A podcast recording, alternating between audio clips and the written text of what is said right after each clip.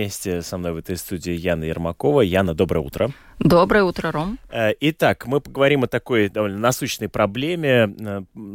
Э, единицы, кажется, э, еще в нашей стране есть, кто не поменял пластиковые окна, хотя, кстати, Это, кстати, я. У меня да? деревянные. Да. Деревянные? О, расскажи, не хочешь Ты менять? знаешь, они мне нравятся больше, чем пластиковые, потому что тише, вот как ни странно. Mm. Потому что пластиковые окна, они предназначены для герметизации, но вот с точки зрения шума они не очень продуманные. Они продувают? А сквознячок есть, но это даже лучше, потому что кожа не присыхает. Есть все время природная влажность. И, и тем не менее, ну, кажется, большинство э, жителей да, страны пользуются в основном пластиковыми окнами. Вот какие проблемы э, возникают при их обслуживании? Об этом мы прямо сейчас э, и поговорим.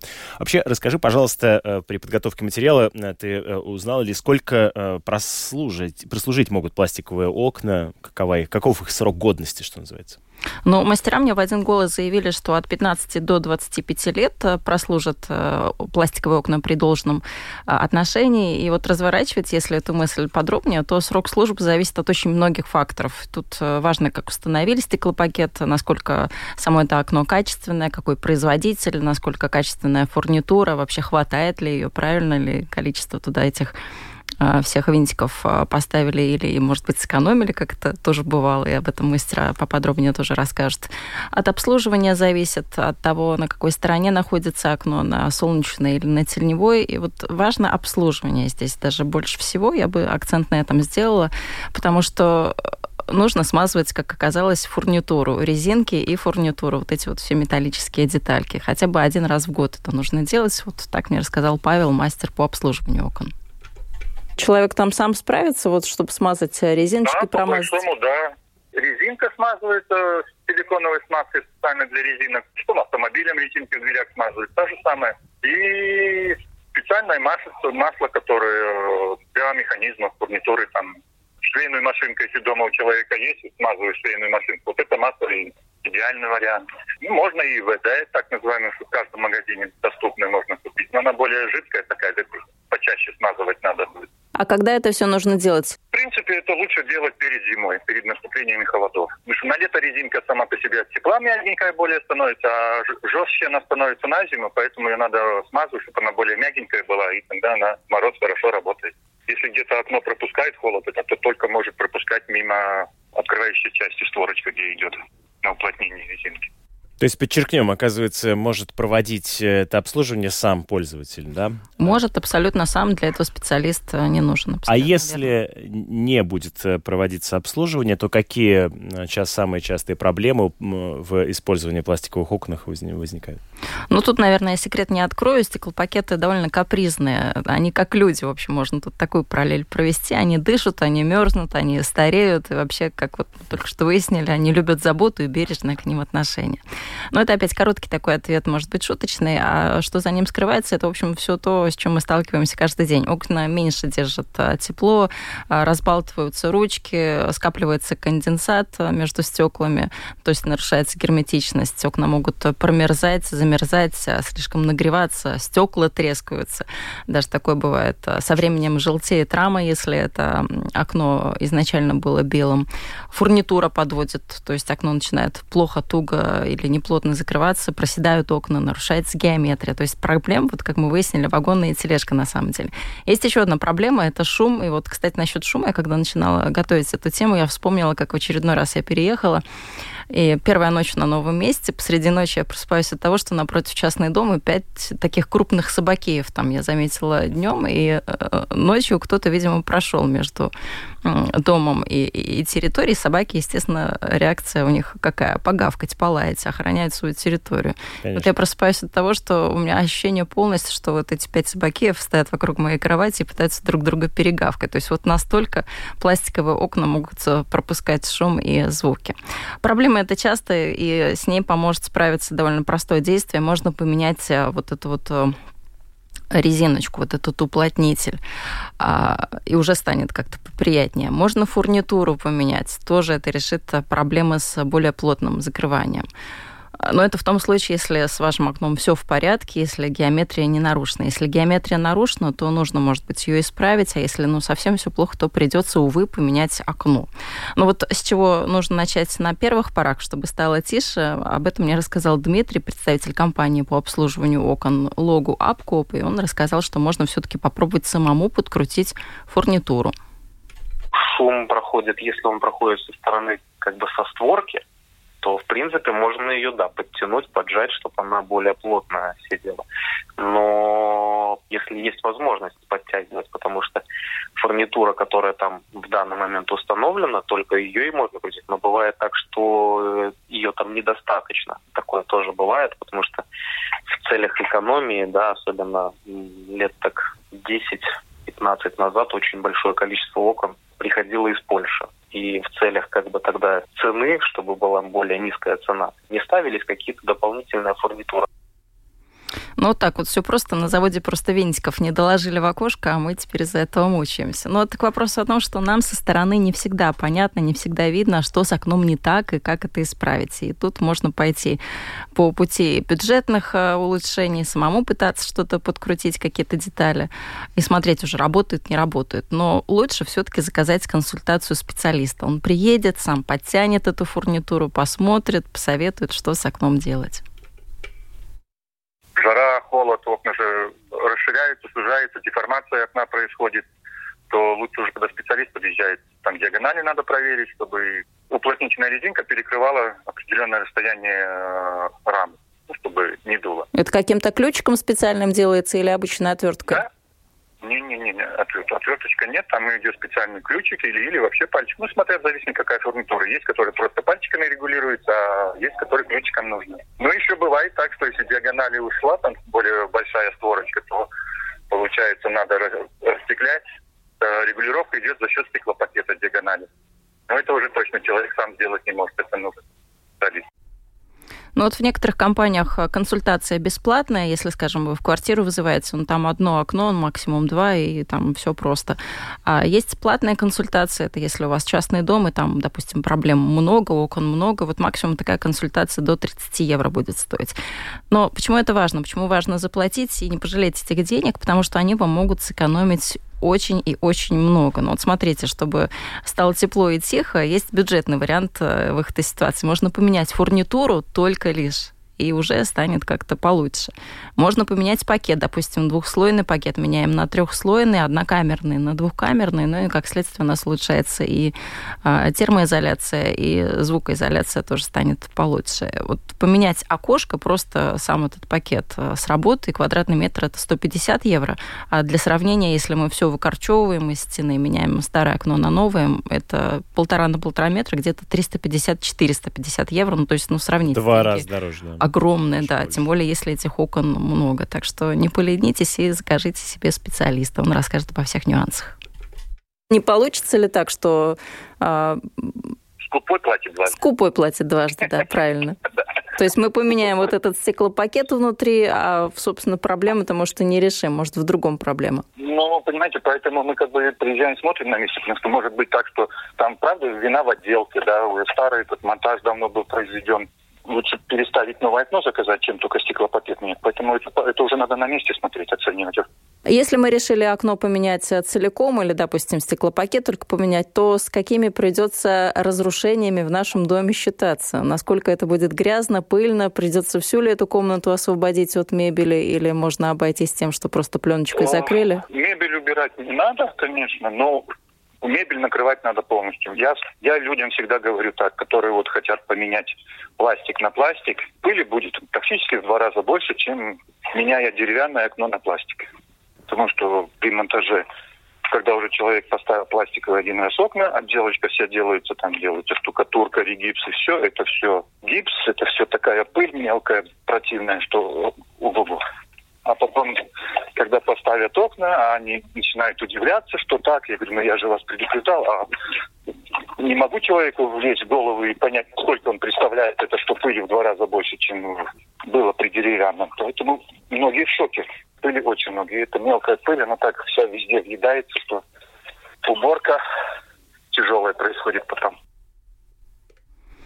Ну, вот так вот, казалось бы, поставили новое окно и забыли еще лет на 20, но тоже не все тут так просто. С новым окном заведите себе еще одну новую привычку. Все-таки самостоятельно промазывать фурнитуру и резинку, ну, хотя бы раз в год. Ну, а во-вторых, а, проводить все-таки профессиональное техобслуживание, про... Э, приглашайте специалиста к себе периодически. Это а вот нам пишут э, э, по телефону 2804 04 24 в WhatsApp интересуется, а что лучше, э, пропускающее э, возможность окно э, для проветривания или форточка? Вот ты не знаешь, э, ты можешь ответить на этот вопрос, нет?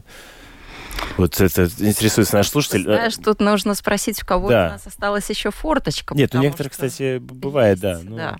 А, ну, мы, э, э, честно вам скажем, мы э, вам на этот вопрос э, так не ответим прямо, э, но ну, Я могу вопрос сказать, хороший. Что мы да. возьмем на карандашик. Если у вас есть еще какие-то вопросы, то присылайте их вот прямо сейчас, в течение еще какого-то времени. Я их обобщу, и тогда мы сделаем еще один отдельный выпуск. Тем более, что нам еще осталось поговорить про конденсат. Это отдельная большая тема, потому что там, поверьте, есть о чем поговорить. И вот тогда все эти вопросы мы на них ответы вам и дадим. Спасибо большое. Э, Яна Ермакова нам э, рассказала о том, как можно улучшить э, свои пластиковые окна существующие, да, и э, их э, продлить э, долговечность в эксплуатации. Спасибо. Пожалуйста. Мы переходим к другим э, темам э, в рамках Домской площади.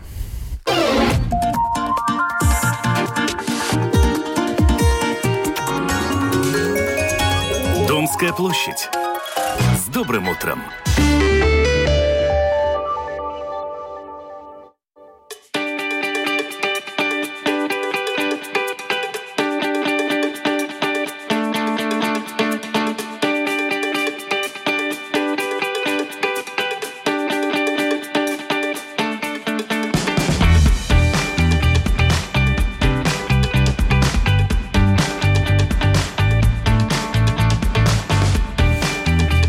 Мы продолжаем программу «Домская площадь». И, э, как и обещали, поговорим о э, том, что латвийские ученые разрабатывают сейчас новые биоматериалы, которые будут способствовать регенерации тканей и предотвратят риск инфекции при лицевых операциях. Вместе с нами на прямой связи докторант, исследовательница Института биоинженерии и биоматериалов Рижского технического университета Карина Эгла. Э, доброе утро, слышите ли вы студию? Доброе утро. Да, э, расскажите, пожалуйста, подробнее о самой проблеме. Как часто возникают э, случаи инфекционных заболеваний э, после операций пластических? Насколько эта проблема серьезная? А, ну, достаточно, скажем так, а, серьезно, потому что бывают разные травмы и опухоли, и воспаления, при которых а, людям нужны, ну, как эти операции по восстановлению именно костей рта, лица и челюсти. Но, конечно, самая вот эта вот большая и проблема – это когда после хирургии есть возможность риска. И чтобы вот это вот э, уменьшить, медики стараются выписывать э, пациентам э, всякие лекарства, антибиотики, которые уменьшили бы вот этот э, риск послеоперационного, или же чтобы как бы не возникло этого риска. Но, как мы все знаем, это очень вредно, и поэтому мы пытаемся всячески уменьшить этот риск. То есть эта проблема встречается, я так понимаю, не только в Латвии, да, э, и это да, повсеместно, да. да, э, в этой связи. И я правильно понимаю, что имеющиеся на данный момент инструменты, они, так сказать, недостаточно эффективны? А, скажем так, да. Как бы жела... желаемое не достигается. Э, что в данном случае могут предложить латвийские ученые, в частности, вот вы и ваши коллеги? А, как бы мы сейчас пытаемся разработать систему доставки лекарства, которые бы вот обеспечили вот эту контролируемую локальную доставку этих антибиотик, то бишь э, делая таким образом лечение более эффективным и, конечно же, в первую очередь самое главное удобным для пациента. То бишь э, самому пациенту больше после операции, перед операцией или во время операции не нужно будет принимать вот эти лекарства перорально, поскольку они будут уже внедрены в этот биоматериал, из которого они будут высвобождаться в определенных дозах и непосредственно воздействовать на повреждение ткани организма. Так, и э, расскажите, пожалуйста, подробнее о том, как этот э, препарат на данный момент э, испытывается, когда он может э, быть используем. А, как бы сейчас, скажем так, он в начальной стадии, потому что мы проверяем а, разные системы доставки лекарств, которые э, больше создаются на основе морских полисахаридов, то бишь э, при их изготовлении мы не используем никакие химические вещества, которые могут навредить самому пациенту. То бишь нам нужно проверить, как эта система, она разлагается, не разлагается, потому что есть операции, где сам биоматериал, он должен через какое-то время разлагаться, высвобождая лекарство. Есть, где он все-таки должен нести определенную функцию и при этом еще высвобождать лекарство.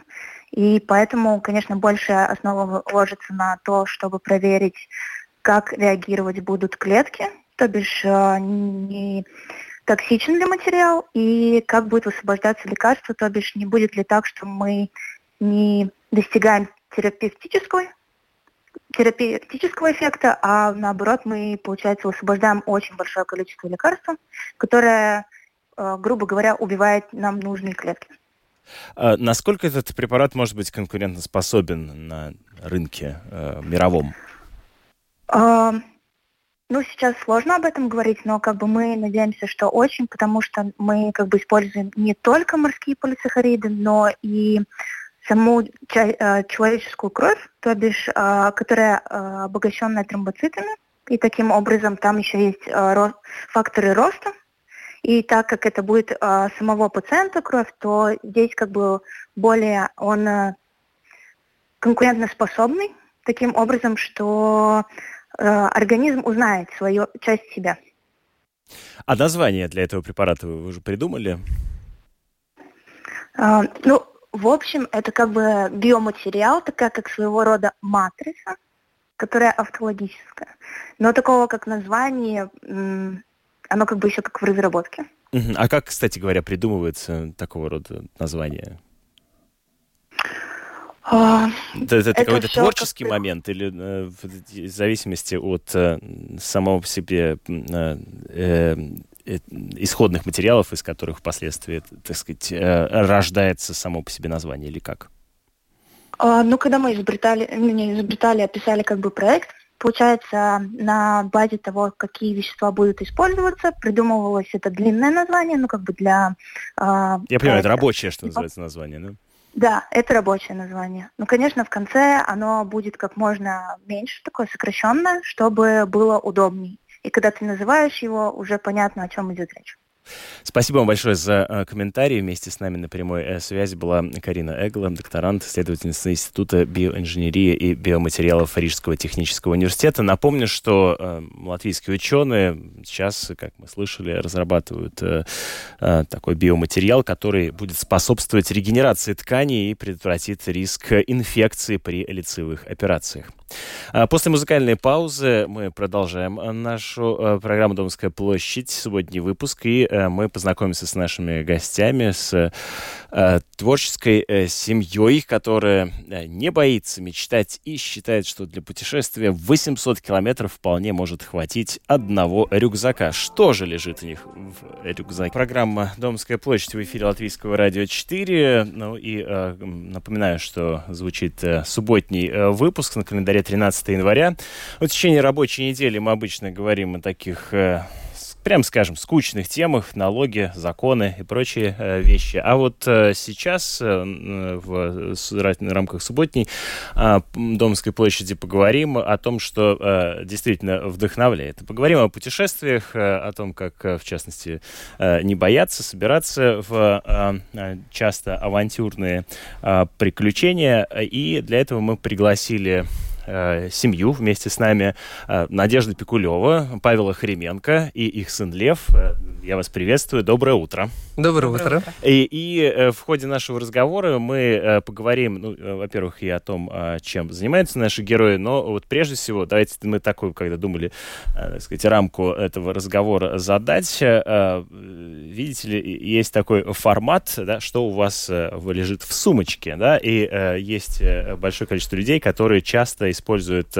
аксессуар, сумку, рюкзак уже как некоторые, так сказать, ви, как, как, как часть собственного, собственного, собственной личности. Вот я знаю, что вы оба, а может быть все втроем, всей семьей используете э, рюкзаки, вот об этом мы и поговорим о том, как их э, собирать и как, какой, э, э, каким является отражением личности э, эти э, аксессуары. Э, итак, расскажите, пожалуйста, о вот этом э, путешествии, которое э, вы проделали. Э, вы участвовали в паломничестве в Сантьяго-де-Компостелло, да, и прошли таким образом вот это знаменитое, совершили паломничество длиной в 800 километров? Сам путь конкретно занимал 720 километров, которые мы прошли, но было до этого пути и после еще гораздо больше километров. Ну, в общей сложности можно сказать, что 800 километров, но начался он э, планироваться в Риге, и это было после того, как мы познакомились с супругой, с Надей, и это был наш медовый месяц. Мы придумывали его сделать как-то а, захватывающе, как-то интересно. Необычно. Необычно. А что стало э, поводом, что вы выбрали все-таки вот э, именно этот маршрут? Надя приехала с России сюда, в Ригу, и мы начали жить в Риге, и я люблю путешествовать, и Надя любит путешествовать, и мы решили сделать большое путешествие по Европе, и в том числе чтобы познакомиться друг с другом поближе и наладить связь, наверное, потому что это было только начало нашей совместной жизни. А, то есть, что называется, путешествие как э, способ понять себя и понять другого, да, это то, как вы можете э, существовать. О, да, именно так. И э, я так понимаю, что все удалось, потому ну, что вы здесь. Сразу как прелюдия можно сказать, что два раза мы почти развелись на пути этом. Серьезно? Но это в контексте это было не серьезно, но тем не менее это было непросто, да, то есть потому что когда ты неразлучна на протяжении сам путь Сантьяго 720 километров этим это было 30, 30 э, дней, то есть каждый день идти по 20-25 километров. Мы спим в одной палатке вместе, мы все время идем рядом, вместе с нами идет собака наша. То есть это непрерывная связь. Вы еще и собаку с собой взяли. Мы, да, мы взяли с собой собаку. Э, э, много вопросов сразу, да, возникает. Местную собаку нельзя было взять? Вы хотели, чтобы она тоже пережила этот, так сказать, замечательный период? Она с вами не развелась? собака хотела развестись, но у нее не было выбора. Это была моя собака, я привезла ее из России, и мы были тоже с ней неразлучны. И э, даже не было мысли оставить э, Милу где-то в другом месте, потому что она у меня спортивная, в хорошей форме, идет.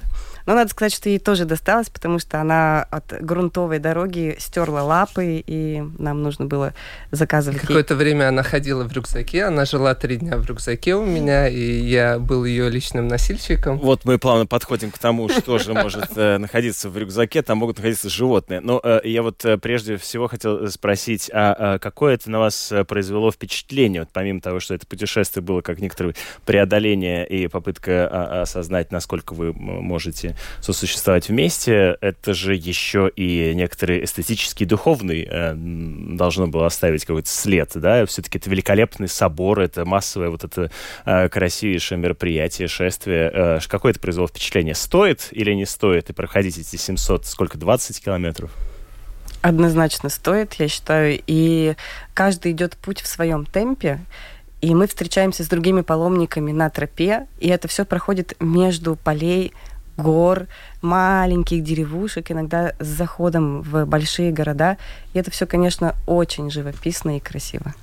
Согласен, что это как огромный-огромный месячный ретрит, медитация, практика, супер погружение вовнутрь. Оно вначале может быть непросто физически, но тем не менее оно становится очень насыщенным, когда ты входишь в ритм.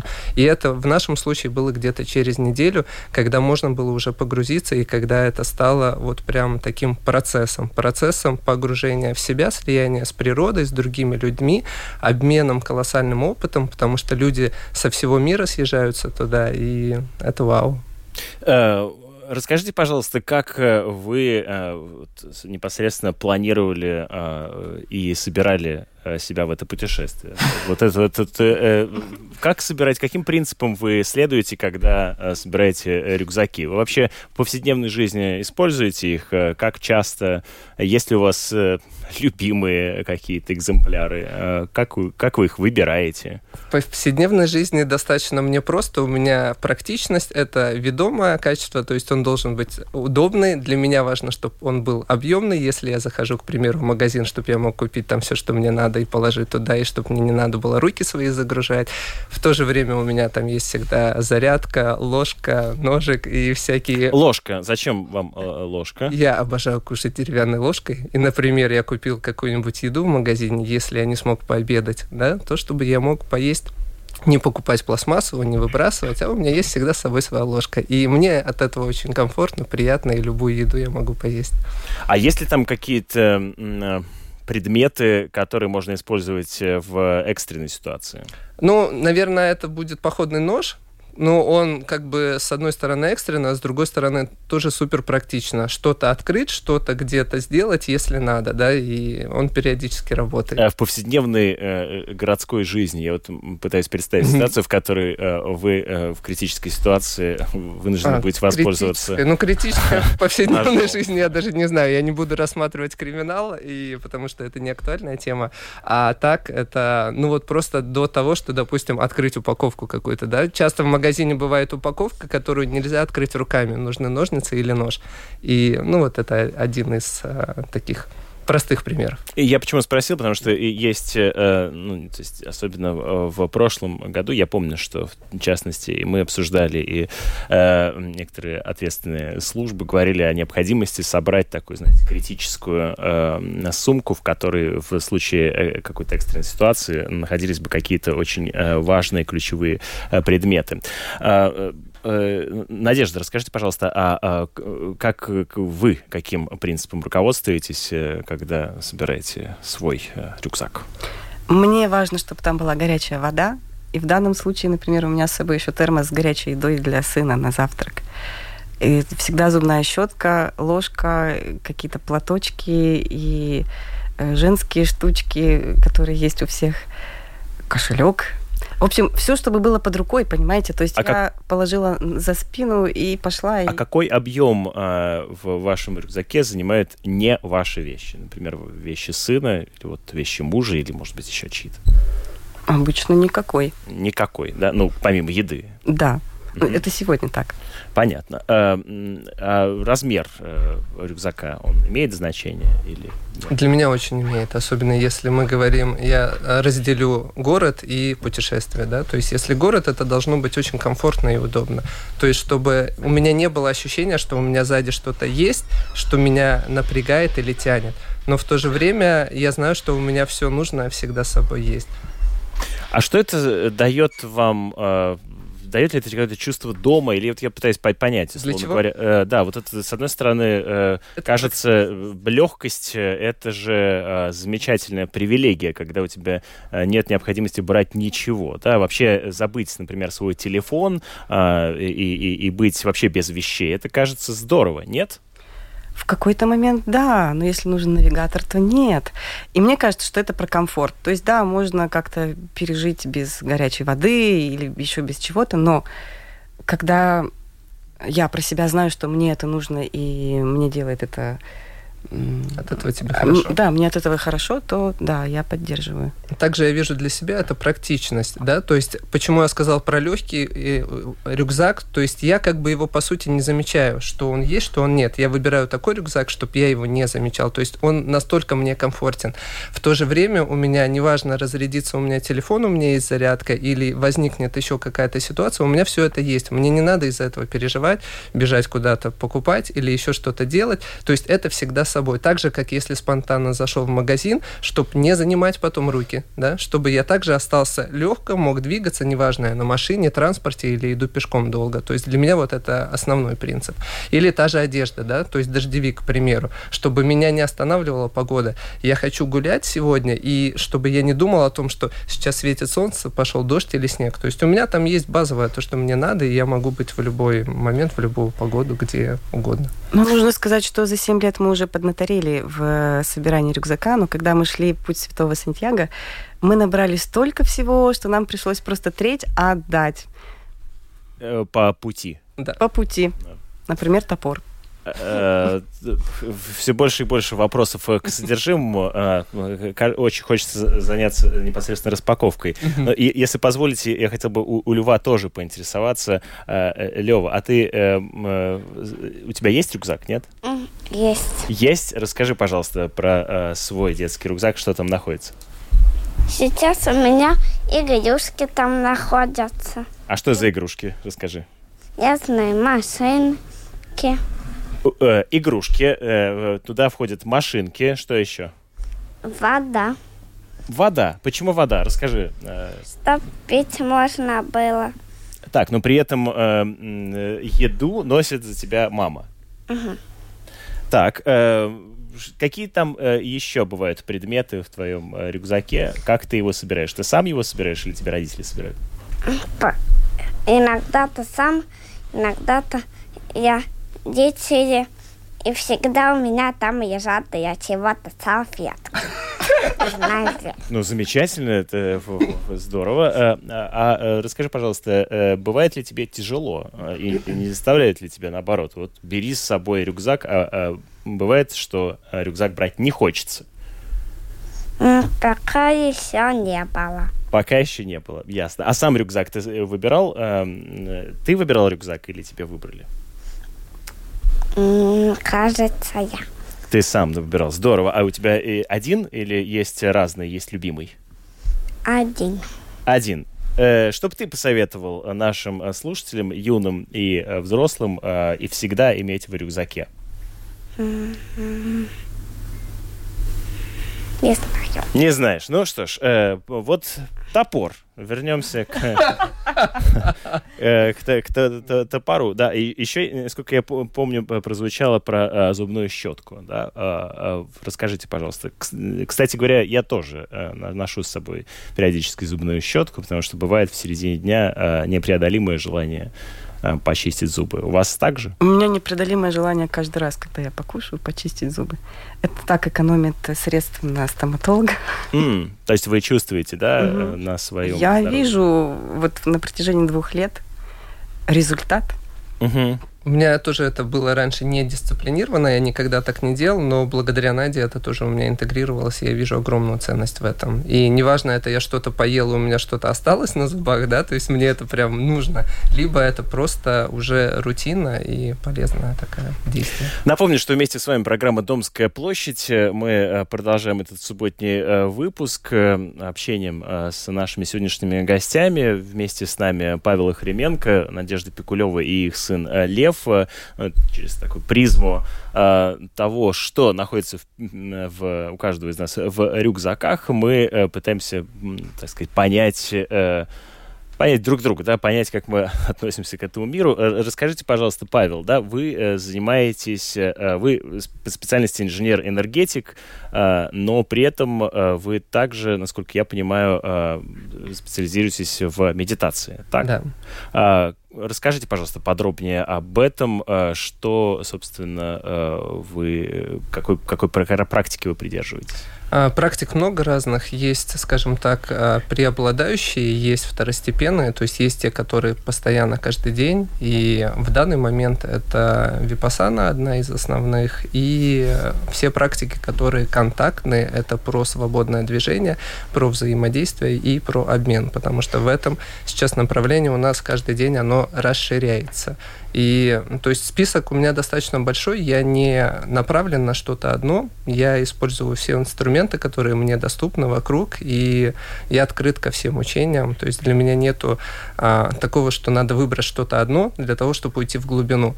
Я вижу, что все, что откликается моему сердцу, я это использую и интегрирую на благо себя и других.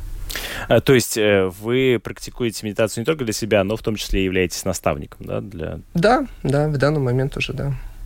А, Надежда, э, вы преподаете английский, я правильно понимаю? Да, у меня творческие мастерские на английском языке. Я тоже интегрирую свой опыт в эти занятия, и мы с детишками учим английский, и там рисуем, ставим театр, и поем песенки. Вы работаете с э, детьми, да, в основном? Да. да? А, э, расскажите, пожалуйста, а, а вот как вы э, видите сейчас, э, что с детьми происходит, условно говоря? То есть э, вы какие видите вызовы, которые сейчас стоят перед, в частности, образованием? Что с детьми происходит? Вы как-то можете это вот обобщить с точки зрения эм, того, с какими особенностями приходится работать в случае детей? Я вижу, что детям нужен личный контакт. Его не хватает, да? Угу. Они тянутся, они тянутся к этим очным встречам, когда мы собираемся в группе, когда можно обняться, посмотреть друг другу в глаза, покидать мячик нормальный, настоящий друг другу. И это очень ценно для них, я вижу. Вот возвращаясь э, к теме рюкзаков, да, как ваша деятельность регулирует набор тех предметов, которые там оказываются? Это как-то влияет на... Ну, понятно, там должны быть, наверное, какие-то образовательные материалы. Да, конечно, туда обязательно входит уже ноутбук и э, часть образовательных материалов. Э, но на занятии у меня всегда с собой дополнительная сумка. А, еще все-таки э, не хватает, да, самого uh-huh. по себе э, рюкзака, да. Творческие люди, они такие, у них очень много вещей, именно для того, чтобы вот прям передать это чувствуется. Которые приходится, да, носить э, с собой. Э, а стиль важен э, самой по себе, самого по себе? Ну, это эстетика. Предметом? Это эстетика. Тут, мне кажется, оно просто отображает личные качества и личное чувство красоты и восприятие мира и того, что важно, что не важно. Когда-то для меня был э, настолько это безразлично, да, то есть я мог использовать старый тертый рюкзак, который полудырявый, и сейчас по-другому немножко. Сейчас мне хочется, чтобы и функционал был, чтобы красиво было, и следить за этим. Ну, это как бы как за порядком, думаю. Возвращаясь к детским рюкзакам, а, ну, я так понимаю, что Лев еще не ходит в школу, но вот, может быть, по а, своим воспитанникам вы замечаете, а что там оказывается, да, проблема школьного рюкзака, насколько она, как вам кажется, актуальна? О, иногда, да, я в курсе, что находится в рюкзаках моих подопечных. Так. Иногда там оказываются очень интересные вещи. Например? А, Надеюсь, не топор к счастью, не топор. Да, но какие-то э, милые даже игрушечки, даже у тех, кто уже постарше. Или э, маленькие сувенирчики, или... Я сейчас даже вот не могу вспомнить, надо было мне подумать об этом. Да, но иногда я чувствую, что я удивляюсь. Насколько э, они оказываются тяжелые? Вот вы замечаете? О, что... это очень тяжелые рюкзаки, да. Э, да, э, и то есть вот эта проблема действительно существует, да, вы видите, что вот эта да, пер- да, перегруженность, да? Да. Э, ну, вот возвращаясь к идее того, что, да, так сказать, рюкзак некоторая метафора, да, того багажа, который мы несем с собой по жизни, а как определить, что вещь, которая там находится, не нужна? Есть ли какие-то принципы, по которым вы понимаете, что, ну, вот это очевидно лишнее, это надо выложить, это мешает? Ну, здорово быть осознанным, да, и смотреть иногда критично, то есть отодвигать в сторону привычку, то, что уже стандартно сложно, и смотреть реально, использую я это или нет. Так же, как с гардеробом, со шкафом, имеется много сейчас разных таких маленьких техник из серии «полгода не надел, отдай другому», да, и тут точно так же. Только с рюкзаком, так как я каждый день использую одно и то же, то я могу снизить этот диапазон, допустим, если я в течение месяца нож ни разу не использовал, ну, может, не настолько нужно его носить, да, а если я его все-таки использую, и я вижу ценность этого, тогда да. Ну, то есть пересматривать, чтобы увидеть ценность, актуально или нет, актуализировать в своей текущей рутине, в своей текущей жизни. Извините, что мы продолжаем копаться в ваших рюкзаках, но что вы выложили за последнее время, что вы поняли, что вот нет. Вы можете на примере э, рассказать, э, как вы э, пришли к идее того, что э, нужно отказаться от вещи, попрощаться с ней? Ну, в последний год я уже не могу сказать, что я выложил, потому что я ношу то, что нужно, и я вижу, что это все актуально, да, то есть, а до этого, до этого часто много ненужного брал, и это было, ну, например, я часто любил с собой носить ноутбук, да, то есть, потому что бывают спонтанные встречи, неожиданные, и он по работе может пригодиться, но я просто переключился на то, что я могу расширить функции телефона и сделать это немножко по-другому, оптимизировать, да, это.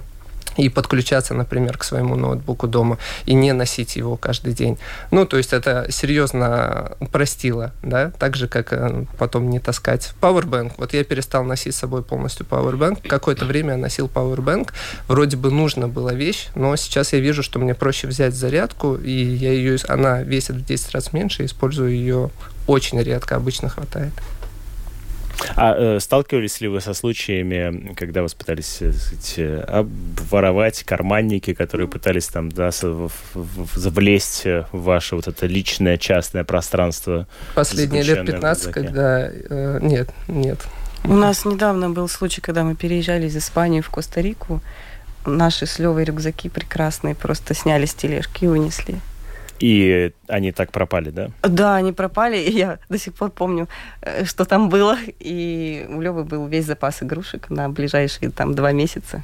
Сочувствую. Э, как вы поступили в данном случае? Есть ли какой-то тут э, рецепт, совет? Переключиться, это уже неизбежно. То есть идти дальше. То есть смотреть, что мне из этого нужно и решать. Ну, то есть это, я вижу, прям такая мужская сторона работает, она вот прям включить, что так, хорошо, что было самое важное. Начинаем с этого. Вот у Нади был утерян телефон тогда, то есть вначале нужен телефон, потом надо, ну и постепенно восстанавливать это. Ну и написали заявление в полицию, чтобы если да, то да, если нет, то нет.